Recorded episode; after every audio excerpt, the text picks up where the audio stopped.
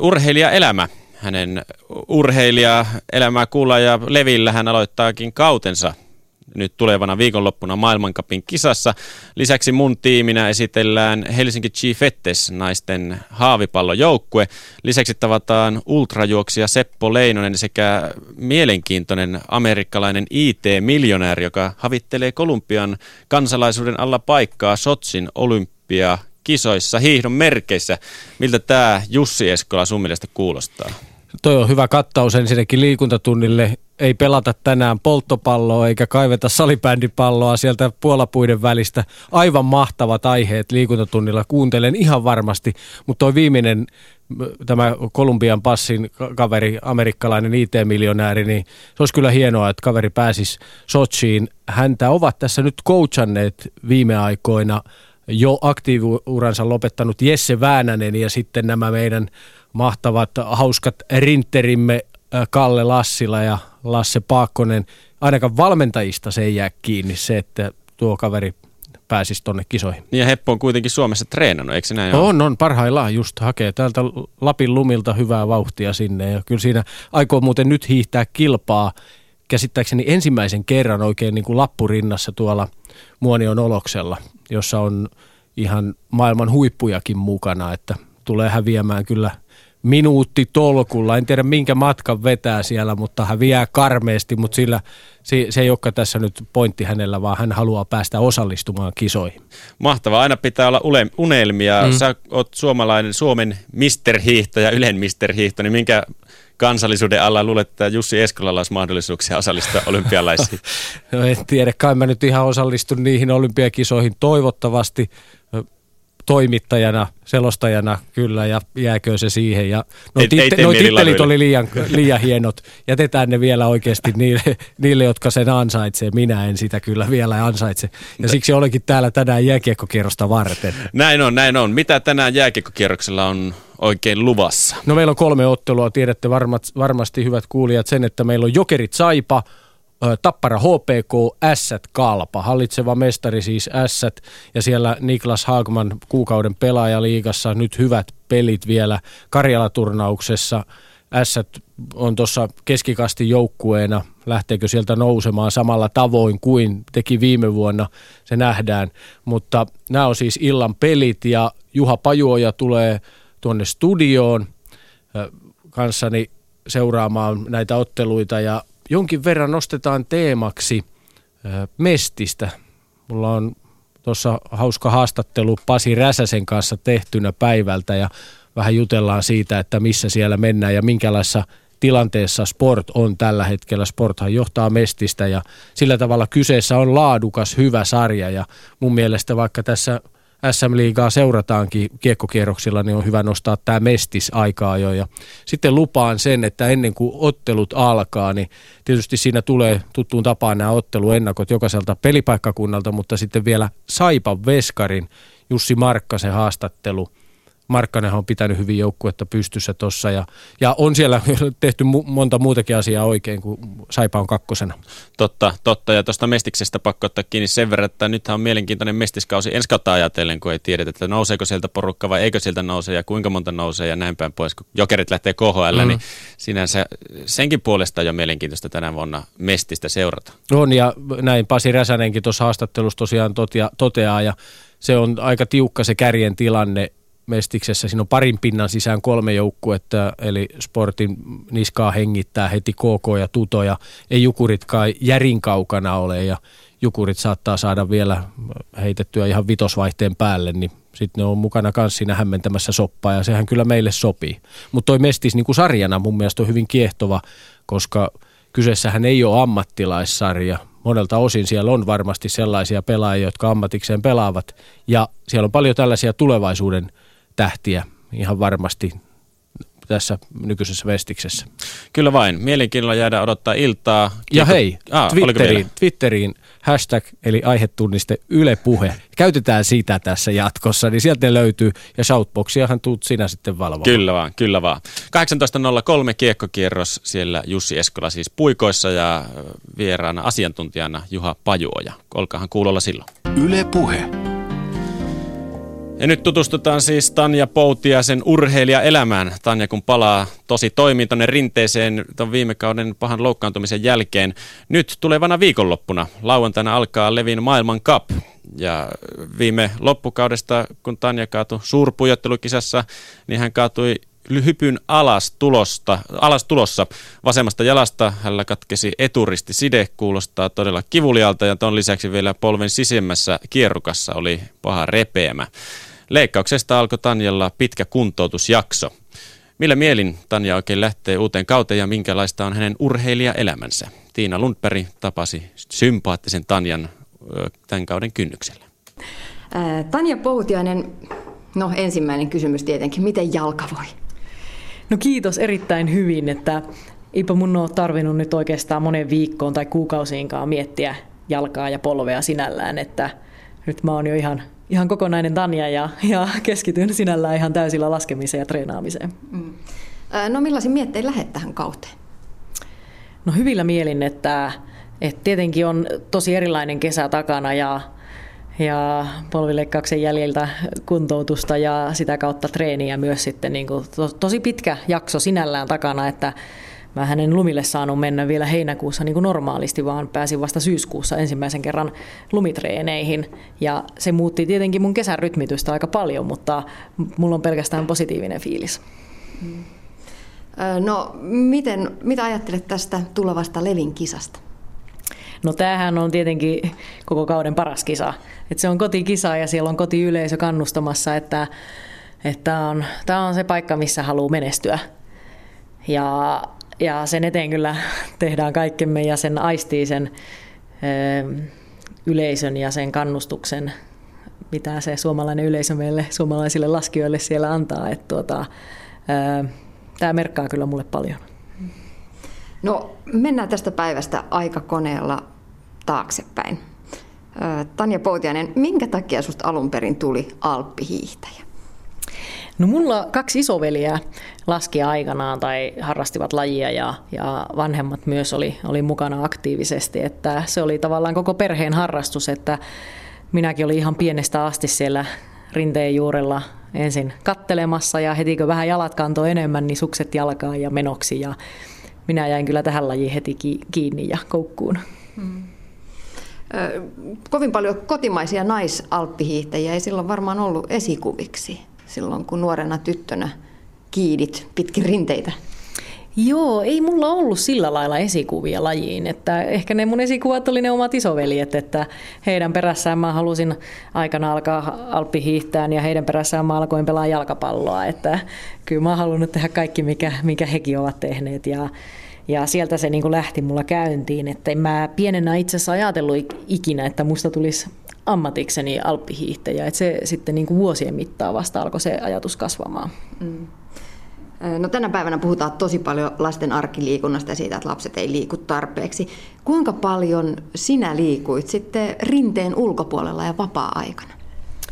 Mä liikuin paljon pienenä, että että mä, mähän elin niin kuin ulkona käytännössä siis niin kuin vapaa-ajat, että koulusta tuli niin kavereiden kanssa heti harrastaan ulos ja pihalle ja keksittiin kaikkia pelejä ja leikkejä ja illalla oli se ää, oli niin kuin harrastus, oliko se sitten kesällä se oli jalkapallo, talvella se oli äm, alppihiihtotreenit ja usein itse asiassa talvella vielä sen alppihiihtotreenin jälkeen – vielä pyysin vanhempia, että heittäkää mut tuota tunniksi jonnekin läheiselle jääke- jääkentälle. Mulla oli luistimet ja mailla mukana, että aina jos siellä oli joku muu porukka pelaamassa, niin mä sinne liityin joukkoon, että ottakaa mut peleihin mukaan. Että mä oon kyllä niin kuin harrastanut kaikki mahdolliset lajit pienestä alkaen. Eli sä oot ollut niitä, ketä äiti on sit huutanut sieltä, että nyt jo sisälle, eikö toi jo riitä? No joo, kyllä varmasti näin, että, että kyllä mä oon viihtynyt ulkona ja ulkoharrastusten parissa ja, ja toisaalta niin uni on illalla, iltaisin tullut aika nopeasti, että ainakaan siinä ei varmasti ole ollut vanhemmillakaan vaikeuksia saada mua nukkumaan, että mm. etkö päivät liikkuu, niin uni maistuu. No, mitä sä ajattelet, Tanja Poutinen, tällä hetkellä, että miten esimerkiksi Alppipuolella toimii tuo juniorityö? No mä uskon, että aivan hyvin, että, että se menee totta kai myös eteenpäin, että harrastajamäärät kasvaa ja nyt on suomalaisilla alppijunireillakin on niin kuin omasta maasta esikuvia. Totta kai se ruokkii myös sitä, sitä lasten harrastamista ja sitä toimintaa ja, ja vanhemmat innostuu enemmän ja enemmän mukaan. Et tietenkin mä itse en ole ihan nyt siinä ytimessä mukana sillä tavalla, että paljon kierrän maailmalla – mutta kyllähän mä oman seuran puitteista niin kuin näen, että siellä on entistä enemmän harrastajia ja se on hieno homma, että kyllä mä niin kuin henkisesti on, on siellä kovasti mukana ja kerran pari talvessa eihin käydä moikkaamassa sitten niitä oman seuran junnuja ja lapsia ja katsoa, miten siellä menee. Mm. Paljon on lapsia siellä alppihiidon parissa, mutta sitten tuossa varsinkin tytöillä juniorivaiheessa, niin aika paljon tulee niitä lopettamisia. Kuinka paljon sun mielestä nuoria urheilijoita pitäisi tukea siinä ehkä maajoukkueen kynnyksellä? No onneksi en ole se, joka tarvii, tarvii antaa tähän täydellistä vastausta, että se on, se on vaikea, vaikea asia, että, että toisaalta nuori urheilija, joka on nousemassa kohti maailman vaikka maajoukkuetta, niin se tarvii hyvän hyvän niin kuin valmennuksen ja ennen kaikkea sieltä kotoa tietenkin tukea ja, ja äh, treeniolosuhteita ja, ja vielä paljon varmasti sitä henkisen puolen niin kuin kannustusta, että, että jaksaa tehdä sitä töitä ja ottaa niitä askelia maajoukkueeseen ja sieltä kautta Eurooppa-kappiin ja jonain päivänä maailmankappiin, että se on, se on kokonaisuus. Se tarvii paljon eri asioita, pieniä pala, palasia kohdalleen, että ei ole varmasti yhtä asiaa, ei pelkällä rahalla ketään nosteta mihinkään, että kyllä meillä kuitenkin minun mielestä äh, niin kuin on, on toimiva liitto ja meillä on sillä maajoukkuetasolla meillä on aivan huippuvalmentajat, maailmantason valmentajat, että, että kyllä se niin kuin myös on urheilijasta itsestään paljon kiinni. Mm. Kuinka paljon sä itse tsemppaat maajoukkueen nuoria tyttöjä? Varmaan pitäisi näiltä nuorilta tytöiltä kysyä, että miten he se kokee, mutta kyllä mä totta kai pyrin, pyrin siihen, että me mennään myös joukkueena eteenpäin, että se on kaikkien etu, että sieltä mun perästä tulisi entistä kovempia tyttöjä ja nuoria nousisi, että he myös sparraa omalla tavalla minua ja minä varmasti pystyn sparraan heitä ja antaa, antaa ainakin jonkinlaista polkua ja näyttää mallia. Monesti näissä tätä aikaa, kun mietitään nuorella urheilijalla, puhutaan koulun, opiskelu ja urheilun yhdistämisestä. Tanja Poutiainen, miten sä oot pystynyt hoitamaan tämän saran? No mulla oli nuorempana kyllä myös oikeastaan ihan kotoa niin kuin lähtökohtaisesti painotettiin myös koulunkäyntiä, että se, se pitää niin kuin, sanotaanko ylioppilaksi asti hoitaa, hoitaa hyvin, että ei kuitenkaan koskaan ei tiedä, että tuleeko musta ammattiurheilija vai ei, voinko jonain päivänä siitä saada elantoni, että se on hyvin pieni osa itse asiassa urheilijoista, joka siihen pystyy. Ja itsekin koin sen koulunkäynnin myös tärkeänä, että mä oon Mulla on, mulla on erittäin hyvät arvosanat ala- ja yläasteelta koulusta ja myös lukiosta, jonka kävin Ruotsissa, niin suoriuduin kyllä aivan hyvin paperein, että on, on siihen tyytyväinen. Olen tällä hetkellä Lapin yliopistossa kyllä myöskin kirjoilla, mutta siellä opinnot on vielä hyvin alkutekijöissä, mutta jonain päivänä tuun nekin, nekin suorittaa loppuun, mutta tällä hetkellä on, on sitten ihan puhtaasti urheilija. Mm. No tosiaan, kun siinä istut polvesi kanssa, niin pakkohan se on kysyä näistä loukkaantumisista. Loukkaantumiset on osa urheilijan elämää ja alppihiihdossa tosi tavallisia. Pelottaako se loukkaantuminen? Ei, ei se loukkaantuminen sillä lailla pelota, eikä sitä voi ajatella niin, että varmaan sinä päivänä, kun alkaa miettiä liikaa loukkaantumisia, niin on syytä laittaa ne sukset naulaan ja hankkia joku vähän rauhallisempi harrastus, että et tota, kuitenkin tämä on mun ammatti ja tämä on se, mitä mä oon pienestä asti tehnyt ja, ja tämänhän mä parhaiten osaan, joka antaa mulle sitä luottamusta ja sitä, että vaikka mä menen koviin rinteisiin ja, ja lasken lujaa, niin se on kuitenkin se, mitä mä osaan, osaan tehdä ja mä tiedän, miten reagoida erilaisissa tilanteissa. Ja se vaan on arkipäivä, että joskus vaan sattuu virhe tai, tai jopa oma itsestä riippumattomasta syystä sattuu vahinko. Mutta se voi sattua niin monessa muussa paikassa, että sitä ei voi niin kuin ajatella.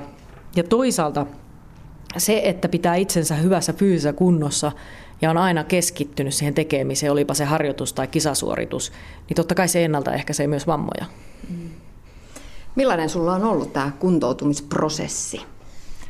No tämän loukkaantumisen jälkeen on kyllä ollut melkoinen, melkoinen prässi ja prosessi tuota, koko kesän, että mä kävin kahdeksan viikkoa yhteensä, olin Kroatiassa tämmöisellä kuntoutusklinikalla, joka, joka oli melkoista treeniä. Et totta kai siellä myös hoidettiin sitä polvea, mutta se oli ennen kaikkea ihan raakaa fyysistä treenaamista. Ja valvotun, valvotuissa olosuhteissa koko ajan valmentajan ja, ja lääkärin silmien alla päivittäin, että se oli niin kuin turvallinen paikka treenata paljon. Ja kyllä voi sanoa, että tässä vaiheessa kautta ja talvea niin on, on erittäin tyytyväinen, että sen tien kävin läpi. Että mulla on luottavainen olo polven suhteen ja fysiikan suhteen, että nyt se on enää laskemisesta kiinni ja itsestä kiinni, että mitä tulosta talvella tulee. Onko se kuntoutumisprosessi ollut rankkaa henkisen, henkiseltä puolelta? Ei, se prosessi on ollut rankka fyysisesti, mutta tavallaan se siinä mielessä oli henkisesti helppo, että se oli Kroatiassa varsinkin niin ohjelmoitua ja koko ajan joku sulla sua käski tekemään, jolloin ei tarvinnut itse miettiä eikä käyttää energiaa siihen ohjelmointiin ja ajatteluun, vaan puhtaasti vaan suorittaa. Mutta totta kai mitä pitkälle, pitemmälle kesä meni, niin se oli fyysisesti tosi rankkaa ja kyllähän siinä sitten astuu peliin myös se sillä tavalla se henkinen puoli, että motivaatio täytyy olla tosi korkealla, että jaksaa sen käydä läpi. No mutta mikä ihme klinikka Kroatiassa on, jossa on tuollaista pressiä? No se on tämmöinen ihan itse asiassa aika pienikin klinikka, joka on vaan, se on erikoistunut kuntouttamiseen. Paljon nimenomaan polvivammoista. Siellä käy ihan maailman huippuurheilijoita. Öö, Palanerin Kalle oli siellä aikanaan, jota kautta minäkin tavallaan sinne, minkä takia minäkin lähin sinne, että ei se ole rakettitiedettä sielläkään. Kaikki se osaaminen löytyisi myös Suomesta, mutta siellä se on niin kompaktilla alueella, että se lääkäri, valmentaja, fysioterapeutit ja fysioterapialaitteet, kaikki on saman katon alla, 24H. Niin eh, semmoista paikkaa ei vaan yksinkertaisesti löydy monestakaan paikasta maailmasta. Mm. Tanja Poutiainen, mm, millaista on sun tavallinen arki? Vai onko alppihiihtäjällä tavallista arkea? Reissaatte ympäri maailmaa. Niin, minun tavallinen arkihan on sitä, että lentokentät ja maantiet ja rinteet tulee tutuksi, että se ei ehkä monelle muulle ole kovinkaan tavallista, mutta minulle se on hyvin tavallista, että ollaan paljon matkalaukun kanssa liikkeessä ja paljon on tavaraa koko ajan mukana ja, ja sillä pienellä tiivillä joukkueella matkustetaan treenipaikoista toisiin ja, ja kisa, viikonloppuna kisataan jossain päin, yleensä Euroopassa kuitenkin. Ja tuota, se on aamulla aikaisin treenataan, levätään, syödään välissä, toinen treeni iltapäivällä, analysoidaan päivän laskut valmentajan kanssa videolta ja, ja tuota, seuraavana päivänä sama ohjelma. Sä oot kuitenkin pienestä tytöstä asti tottunut siihen reissuelämään, mutta tuleeko koti-ikävä? No kyllähän jossain määrin koti-ikävä aina tulee. Mitä pitempi reissu on, niin totta kai, että kyllä mitä enemmän reissaan, niin sitä parempana se Suomi kaiken kaikkiaan maana näyttäytyy, että kyllä tämä on, tämä on hieno paikka elää ja asua ja täällä on kuitenkin myöskin mun ne läheisimmät ihmiset ja koti ja, ja se paikka, mihin minä aina haluan reissusta tulla. Mutta tämä on tällä hetkellä minun elämää ja aikansa kutakin, että nyt vielä reissataan paljon, mutta jonain päivänä minäkin rauhoitun vähän enemmän sinne kotiympyröihin. Onko sulla Tanja mm, harrastuksia, joilla saat ajatukset rinteen ulkopuolelle? Öö, mä, mun harrastuksetkin varmaan on kovin liikunnallisia, että, että jotenkin jos mulla on vapaa päivä on, että ei ole myöskään sitä treeniä, niin mä haluan vähintäänkin liikkua ulkona. Et luonto ja ulkoilma on mulle aina ollut pienestä asti tosi tärkeitä. Et se on semmoinen paikka, mikä, missä mä lataan akkuja. Et sitten mä käyn kavereiden, ystävien kanssa käydään ulkoileen tai, tai vaikka leffassa tai kahvilla. Että ne on hyvin tämmöisiä niin, kuin, niin sanotusti normaaleja asioita, mistä minä nautin sitten sen rinteen ulkopuolella. Mm. Tuolla tavalliset kuntoilijat miettii ruokavaliotaan, laskevat hiilareita, rasvoja ja proteiineja. Kuinka paljon alppihiihtäjän pitää miettiä esimerkiksi ruokavaliota? No se on varmaan, mulla tietenkin vuosien mittaan, se on niin kuin, tulee sen treenaamisen ohella ja oman kropan tuntemuksen ohella tulee myös se ruokavalio, että osaa syödä järkevästi.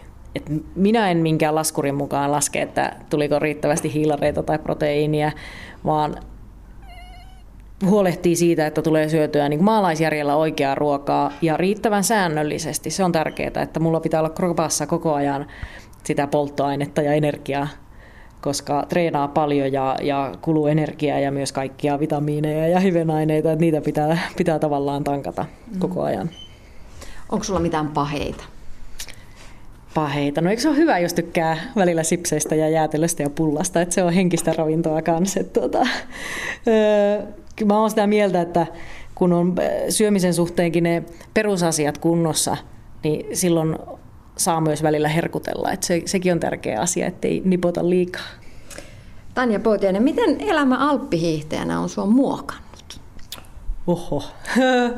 No varmasti paljonkin, että kyllä alppihiihto on antanut mulle valtavasti ja, ja on, niin kuin, on tosi iloinen, että on saanut tämmöistä elämää tähän asti viettää ja, ja menestyä vielä siinä, mikä on mun unelma-ammatti ja saan sitä edelleen tehdä.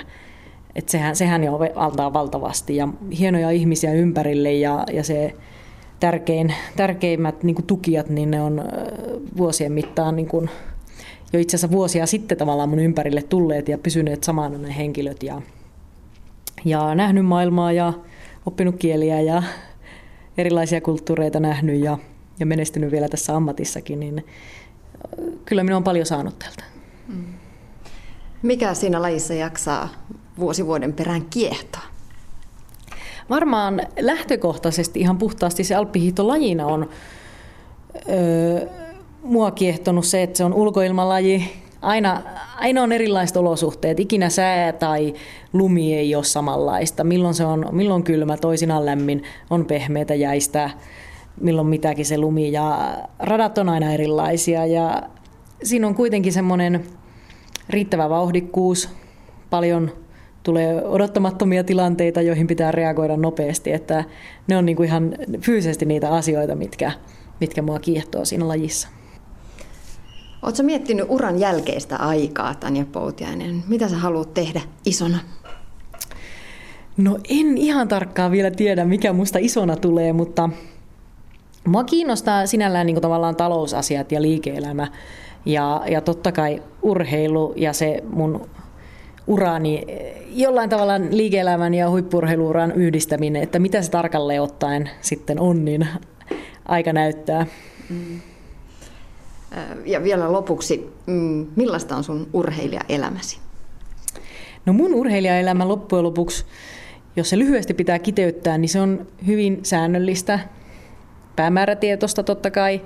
Melkein kaikki asiat, mitä mä päivän mittaan teke, teen, niin mitä lähempänä ollaan kisakautta, niin sitä enemmän ne, niissä joutuu miettimään, että tämänkin asian teen, jotta olen kisakaudella huippukunnossa. Että se on hyvin säännöllistä elämää, ja, mutta se on hyvää elämää. Minä tykkään, nukun paljon hyvin, syön hyvin, treenaan hyvin, öö, nautin pienistä mukavista asioista arkipäivässäkin ja silloin pysyy mielivirkeänä.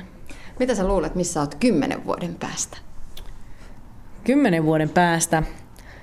Mä asun jossain päin Suomea ja, ja mulla on toivon mukaan minulla ja miehelläni on perhettä ja pieniä laskijan alkuja. Yle Puhe. Näin siis Tanja Poutiainen. Seuraavaksi esitellään suomalainen joukkue mun tiimisarjassa. Se joukkue on Lacrosse, eli suomalaisittain haavipalloa pelaava Helsinki Chiefettes. Mikä Chiefettesin tavaramerkki oikein on, kun he saapuvat pelipaikalle? Se kuullaan seuraavana. Moi, mä oon Leeni. Moi, mä oon Nelina. Me ollaan Helsinki, Helsinki Chiefettes. Mikä joukkue on Helsinki Chiefettes? Lacrosse-joukkue. Pelataan Suomen naisten SM-sarjaa. Tosin meillä nyt ei enempää sarjoja olekaan Suomessa. Miten Chiefettesin joukkue on saanut alkunsa? Täällä oli ensi alkuun muutama innokas naispelaaja, jotka lähti kokeilemaan lajia. Ja oliko se miesten kanssa, kun ne lähti koittaa. Joo. Sitä kautta sitten tekivät naisten joukkueen Helsinkiin. Mikä vuosi oli tämä? Se on ollut 2000, Oi, pitäisi tietää. jotain, pitäis, 2000. Joukkueella oli 10 Niin, no se- Juhlatkin niin. vähän aikaa sitten. niin oli, se oli tota, noin 2002 mulla on ainakin mielessä. Mutta se on, että kun miehet toi lajin Suomeen, niin se on ehkä sieltä kautta ensiksi lähtenyt ja sitten sen jälkeen tullut ne naiset siihen mukaan sitten. Se voi nettisivuilta sitten tsekata, että mikä, mikä se tarkka vuosi sitten on. Kyllä näin. Tota, miksi naiset on valinnut lajikseen lacrossen? Mikä teidän historia tässä lajissa on ja miksi te lajista kiinnostuitte? Öö, mä näin amerikkalaisissa elokuvissa ja siinä on vauhtia ja vaarallisia tilanteita. Ja mukava joukkuelaji. No, mulla on pitkä koristausta itselläni ja sitten koriskaverit, muutama tuli ensin pelaamaan ja sitten opiskelukaveri pelasi myös, niin sitten niiden kautta tulin, tulin kokeilemaan ja sille tielle on jäänyt.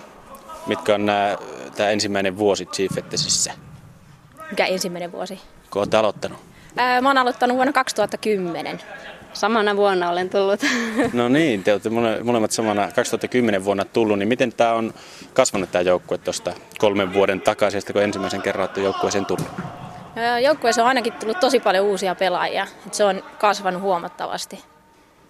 On joo, siis ensimmäisen vuonna kun pelasi, niin se oli saman tien vaan kentälle, ei vaihtopelaajia tyyliin. Ja nyt meillä oikeasti on, niin kuin, että voidaan suunnitella kohta jo niin kuin toista joukkuetta sarjaan, niin huomattava ero on siinä.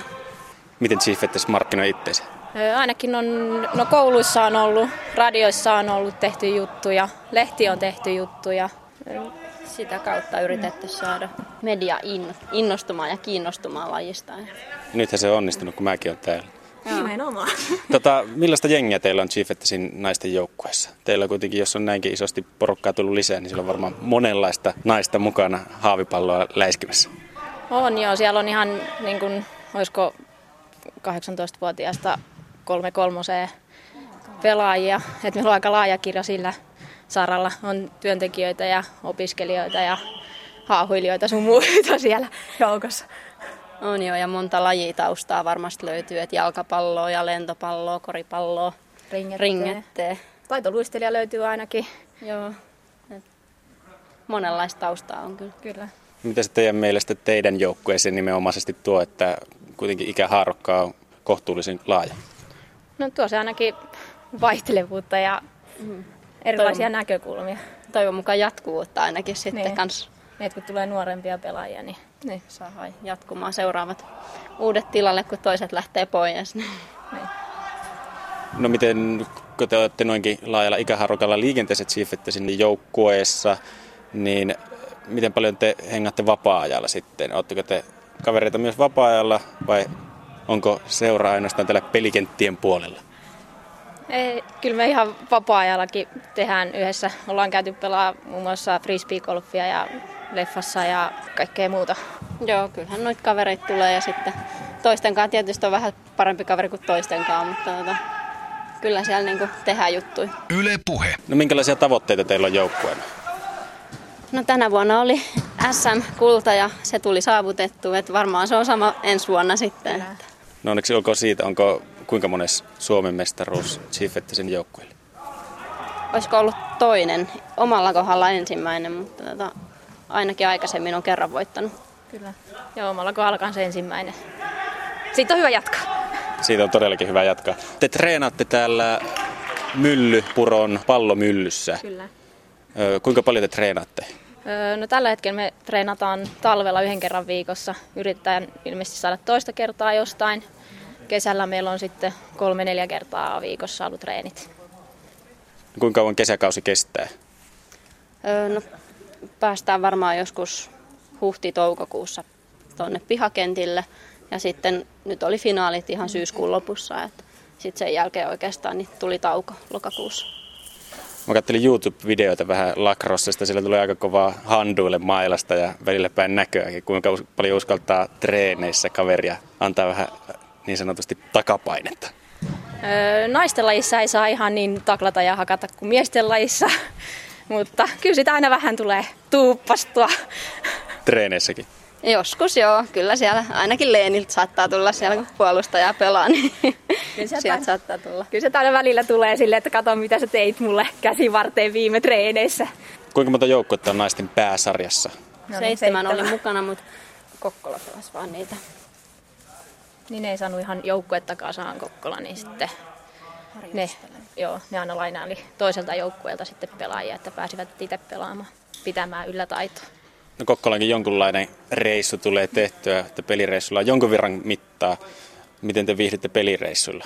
Hyvin joo. Et joskus tai aika paljon meillä on turnauksittain, niin sitten joutuu yöpymään, niin sitten siinä saadaan samalla käytyä joukkueena syömässä tai jotain tämmöistä, niin se on ihan, ihan mukavaa. Et ehkä luo enempi sitä joukkuehenkeä siinä sitten.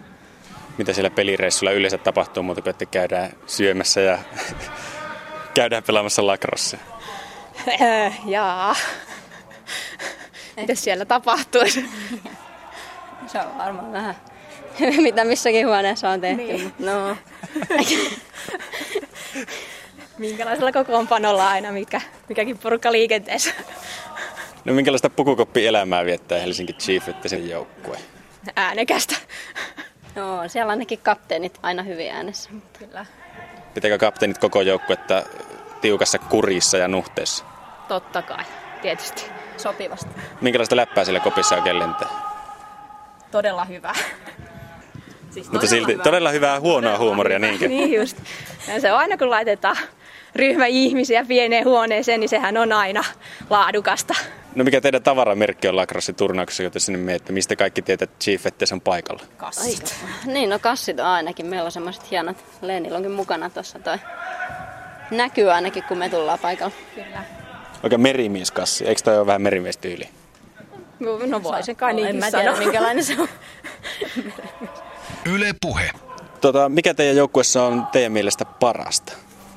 No, mun mielestä me ollaan ainakin tosi semmoinen tasainen joukkue. Että ei haittaa vaikka on joku pelaaja poissa kokoonpanosta. Silti pärjätään ihan hyvin. Mutta Monipuolinen. Ehkä, joo. No miten kuvailisitte Helsinki Chiefettesiä kolmella sanalla? Musta kulta taistelija. Onko samat? Kyllä mä kannatan pikkistä tässä asiassa. Tuli niin spontaanisti. No mitä teille Helsinki Chiefettes on antanut muuta kuin joukkueen, missä pelaatte lacrosse? Öö, ystäviä ainakin. Öö, no, Uuden lajin. kyllä. Ja aina, aina se ystävät kanssa tosiaan. Uusia kokemuksia. Molemmat ollaan pelattu, tai pelattiin maajoukkueessa kesällä, että ollaan päästy matkustamaan. Sitä kautta nähtiin vähän, minkälainen laji on maailmalla. Ja se on ollut hienoa, että on löytänyt lajin, mistä oikeasti pääsee taas oppii paljon uutta. Et melkein joka kerta vieläkin niin tulee semmoisia juttuja, että hei, tämmöinen, tämmöinen, tälleenkin voi tehdä tai, mm. tai muuta. Sanokaa yksi syy, mikä teidän mielestä on se syy, miksi jokaisen naisen pitäisi tulla pelaamaan Helsinki Chiefettesi lacrosse. Vauhdikas joukkuelaji, jossa oppii koko ajan jotain uutta. Mm. Nopein peli kahdella jalalla, niin sitä taidetaan sanoa. Näinkö? Joo, ja tekniikka on oikeasti semmoinen kanssa, että mitä siinä joutuu opettelemaan. Ja mahtavia ihmisiä joukkueessa.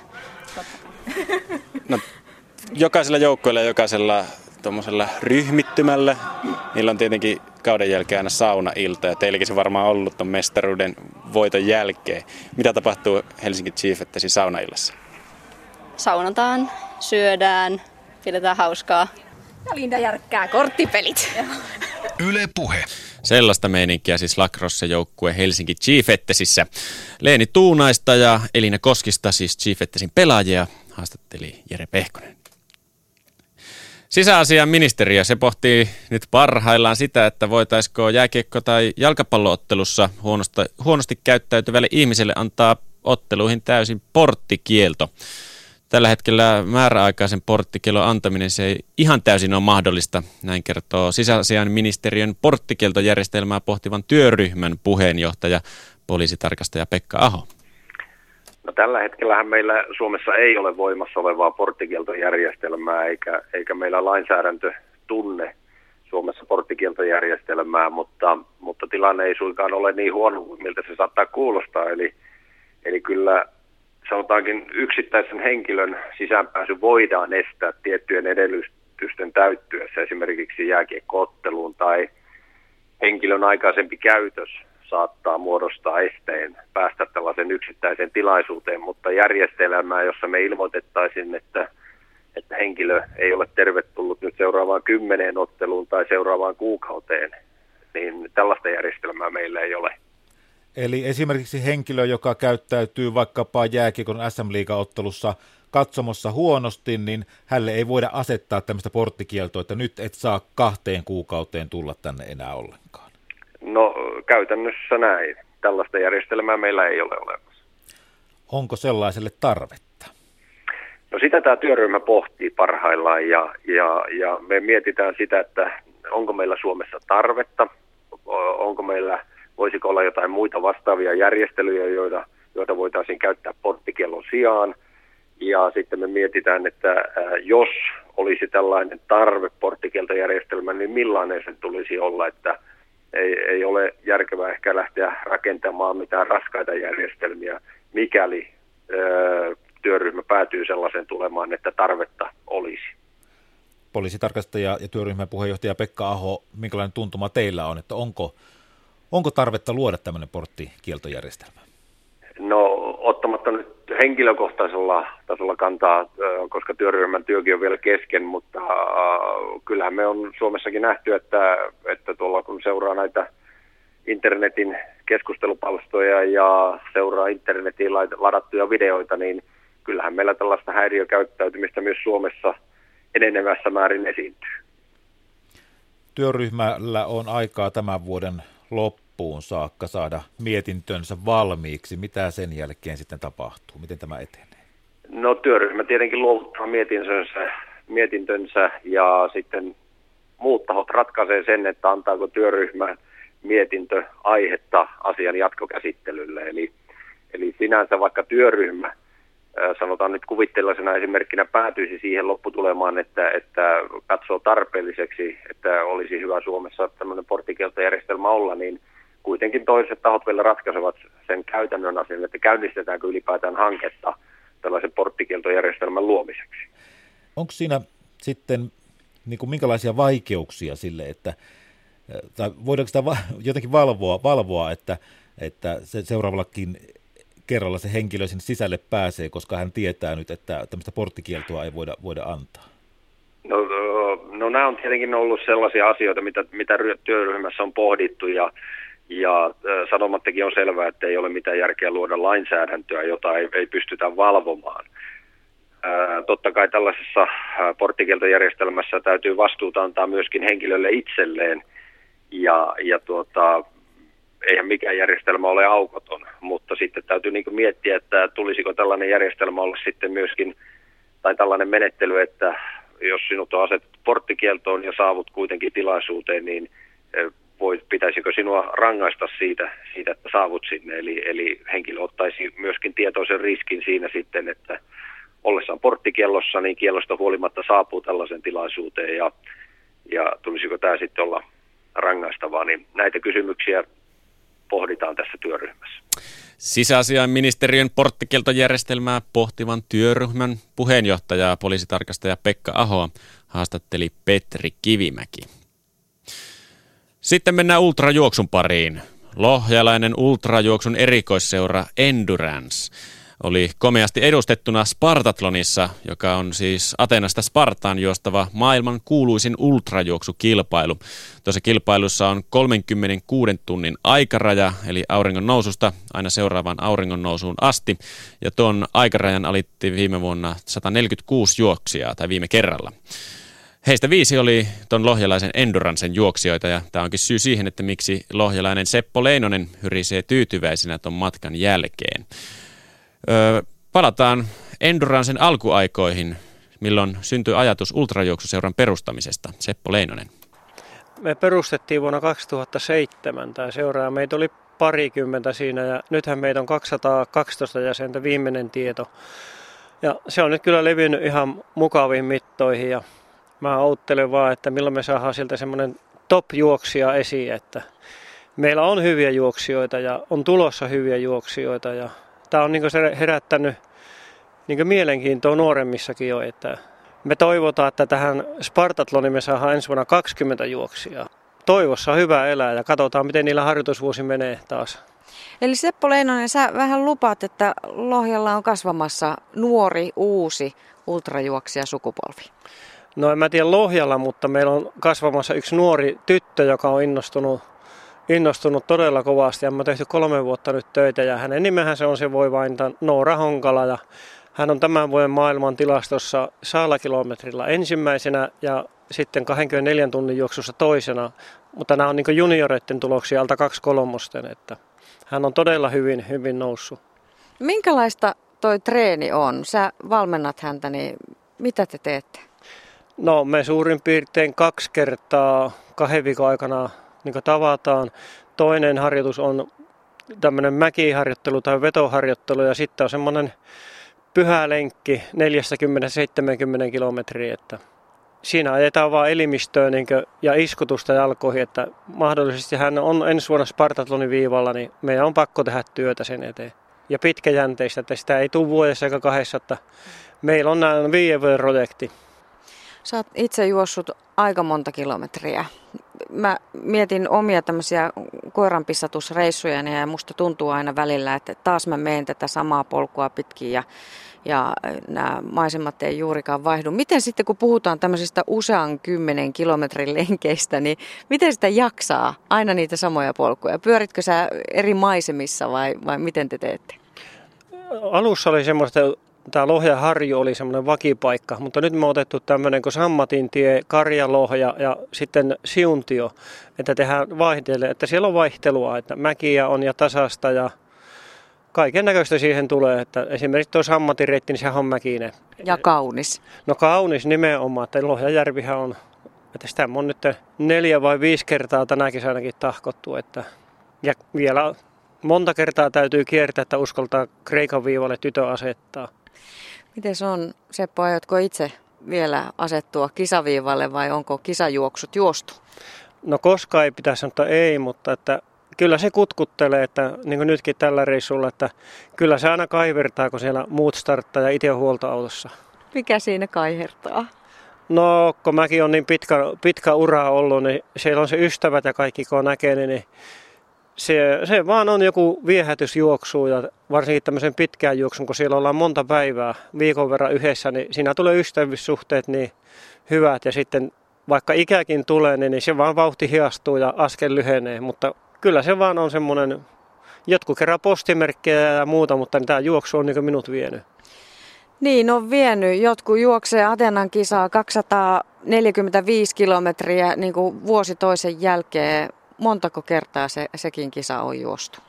No maalin mä juossut sen 15 kertaa ja 26 kertaa ollut maali niin lähtöviivalla, että kyllä se joka vuosi oli silloin, kun oli harjoitusohjelmat ja mietin, niin aina mietittiin, kun tuli reissusta, niin ruvettiin miettimään seuraavaa. Että kyllä meidän perhe elänyt 30 vuotta se Spartatlonin ehdolla, että nyt viimeiset kolme vuotta mä ollut niin huoltojoukossa, että näitä Suomen ykkösnyrkkejä on siellä huolellut, että sekin on kyllä mukavaa, että viime reissulla 40 tuntia samalla silmillä olin ja kattelin menoa, että kyllä se on paljon raskaampaa kuin juokseminen.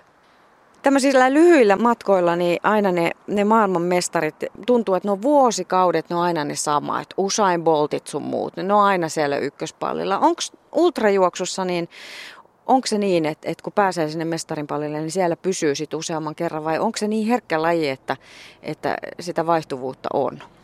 Kyllä siinä jotkut on pysynyt pitempäänkin, että siinähän on se vammautumisriski, että kun harjoittelee ja tulee kaiken näköistä, kun kilometrit on aika massiivisia, kun mennään, että Mä sanon, että minimi on 5000 kilometriä, kattoahan ei ole, jolloin aikaa juosta, mutta niin semmoinen 6-8 000 kilometriä, kun kymmenenkin vuotta juoksee, niin kyllä siellä niitä vammoja tahtoo tulla. Ja, koska tähän tapahtuu niin tämä harjoittelu suurimmalla osalla, että tämä on niin töiden päälle, että suurin osa käy töissä, että tuskin kukaan on ammattilainen, että kahdeksan tuntia 10 tuntia töitä ja sen päälle kun lähdet vetää kolme neljän tunnin harjoituksia joka päivä vuodesta toiseen, niin se kyllä vaatii, jos on niin perhettäkin, niin kyllä toiselta puoleltakin suhtautumista asiaa, että se on pitkäjänteinen työ, että 5-7 vuotta niin sieltä nousta ja sitten sinne kun pääsee, niin, niin kyllä siinä 3-4 vuotta herkästi pysyy. Uskotko sä, että, että ihan kestä tahansa on noinkin pitkän matkan juoksijaksi vai mitä siihen vaaditaan? Ei kai, siinä kaikkihan voi lähteä kokeilemaan, että ei se, se on ikään, sukupuoleen ja ruumiinrakenteeseen katsomatta, että se vaan, jos vähän on sitä massaa tullut, niin kyllä se tien päällä sulaa. Se on ihan varma asia. Sä mainitsit, että teidän koko perhe on, on elänyt tämän Atenan kisan mukaan vuosia.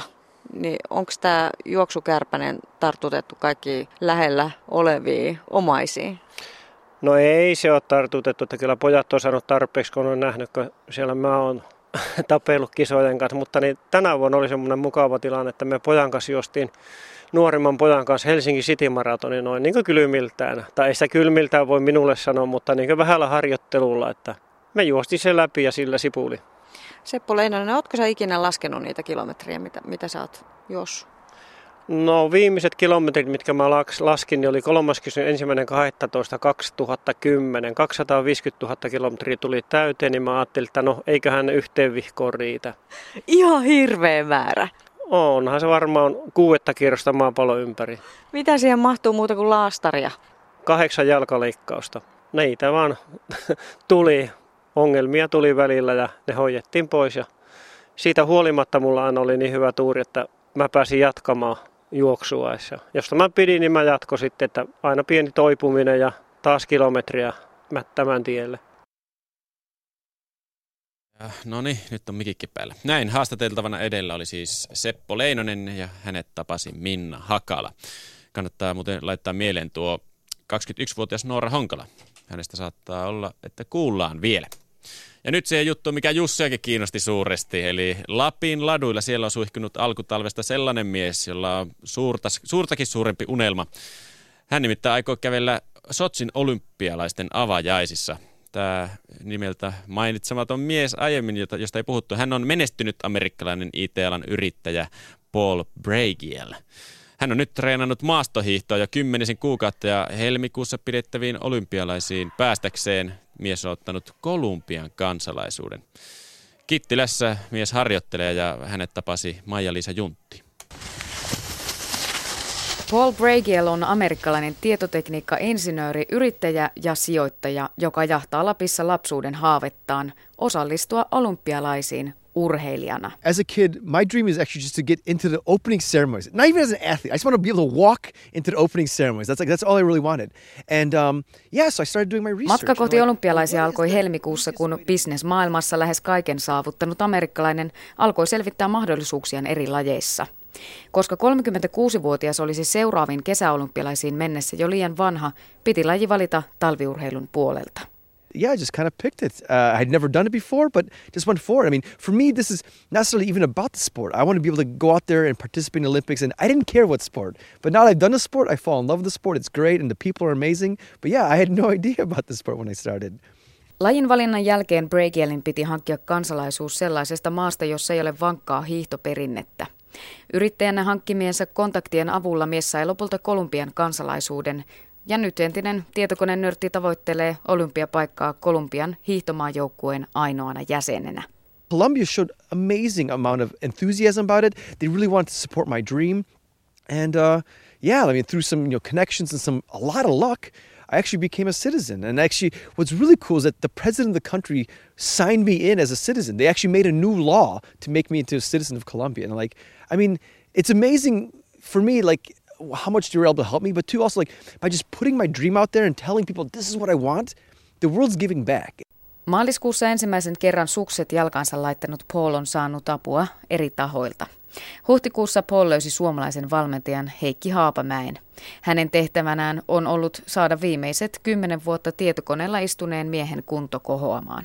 Kestävyyttä on treenattu muun muassa kesäisillä Lapin soilla. The second and the most hardest part is like uh, just endurance, right? So for me, when I was younger, I did sprinting. I was always a very kind of explosive runner, and I would never go more than 100 meters. And this is exactly opposite that. So just kind of learning what endurance is and kind of dealing with that whole different pain, and that, that's completely new to me. So I'd say that is the hardest, but then also technique-wise, yeah, this the speed downhills, I hate that stuff. Paul on laskenut, että olympiaunelman tavoittelemisen palaa vuodessa noin 50 000 dollaria. Suurin osa budjetista on kulunut matkustamiseen lumen perässä. Nyt Paul treenaa ja asuu Kittilän siitosessa valmentajansa Heikin perheen luona. So I thought it'd be more harder mentally, but actually, um, in the fact that I got my coach and his family and all these people have actually been very supportive, it hasn't been as hard mentally. Uh, but physically, yeah, I mean, it's beating me up. I mean, like, I'm not an athlete. I've never done this before. Like, the amount of pains I've had, it's, it's excruciating. Nollasta aloittaneen hiihtäjän matka kohti olympialaisia on saanut paljon huomiota sekä Suomen että ulkomaiden medioissa. Monet pitävät lapsuuden haavettaan jahtaavan amerikkalais-kolumbialaisen projektia aivan mahdottomana. Whenever people tell me you're crazy, you're insane, I wear I wear that as a badge of honor. Like I know this is insane, but like I don't want to live any my life with any regrets, and I I, I want to go out there and pursue my dreams, right? So if people think going for your dreams is insane, then call me insane and put me in a you know in the lunatic al- whatever the asylum, right? So yeah, I, I've heard it many times, and I love it. Actually, I'm very excited when I hear it. Kisapaikan saadakseen Paulin täytyy kerätä tarpeeksi FIS-pisteitä. Valmentajan mukaan tavoitteesta ollaan vielä reilusti jäljessä.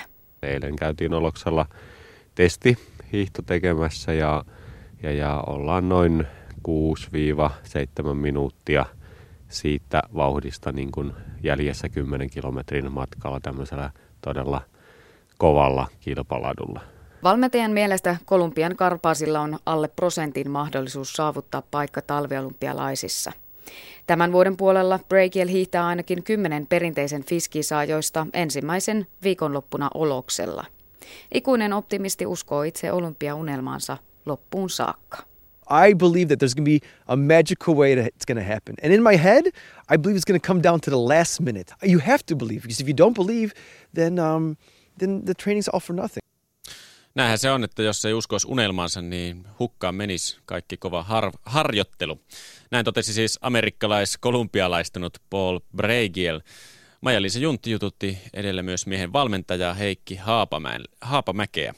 Tsemppiä Paulille vaan ensimmäiseen FIS-kisaan, joka hiihdetään viikonloppuna Oloksella. Kaikenlaisia hulluja sitä maailmassa löy- maailmasta löytyy, mutta aina kannattaa unelmoida. Tämä liikuntatunnin torstai alkaa olla tätä mittaa tässä. Seuraavaksi uutiset, jonka jälkeen jääkekkokierros ja Jussi Eskola. Oikein mukavaa torstailan jatkoa.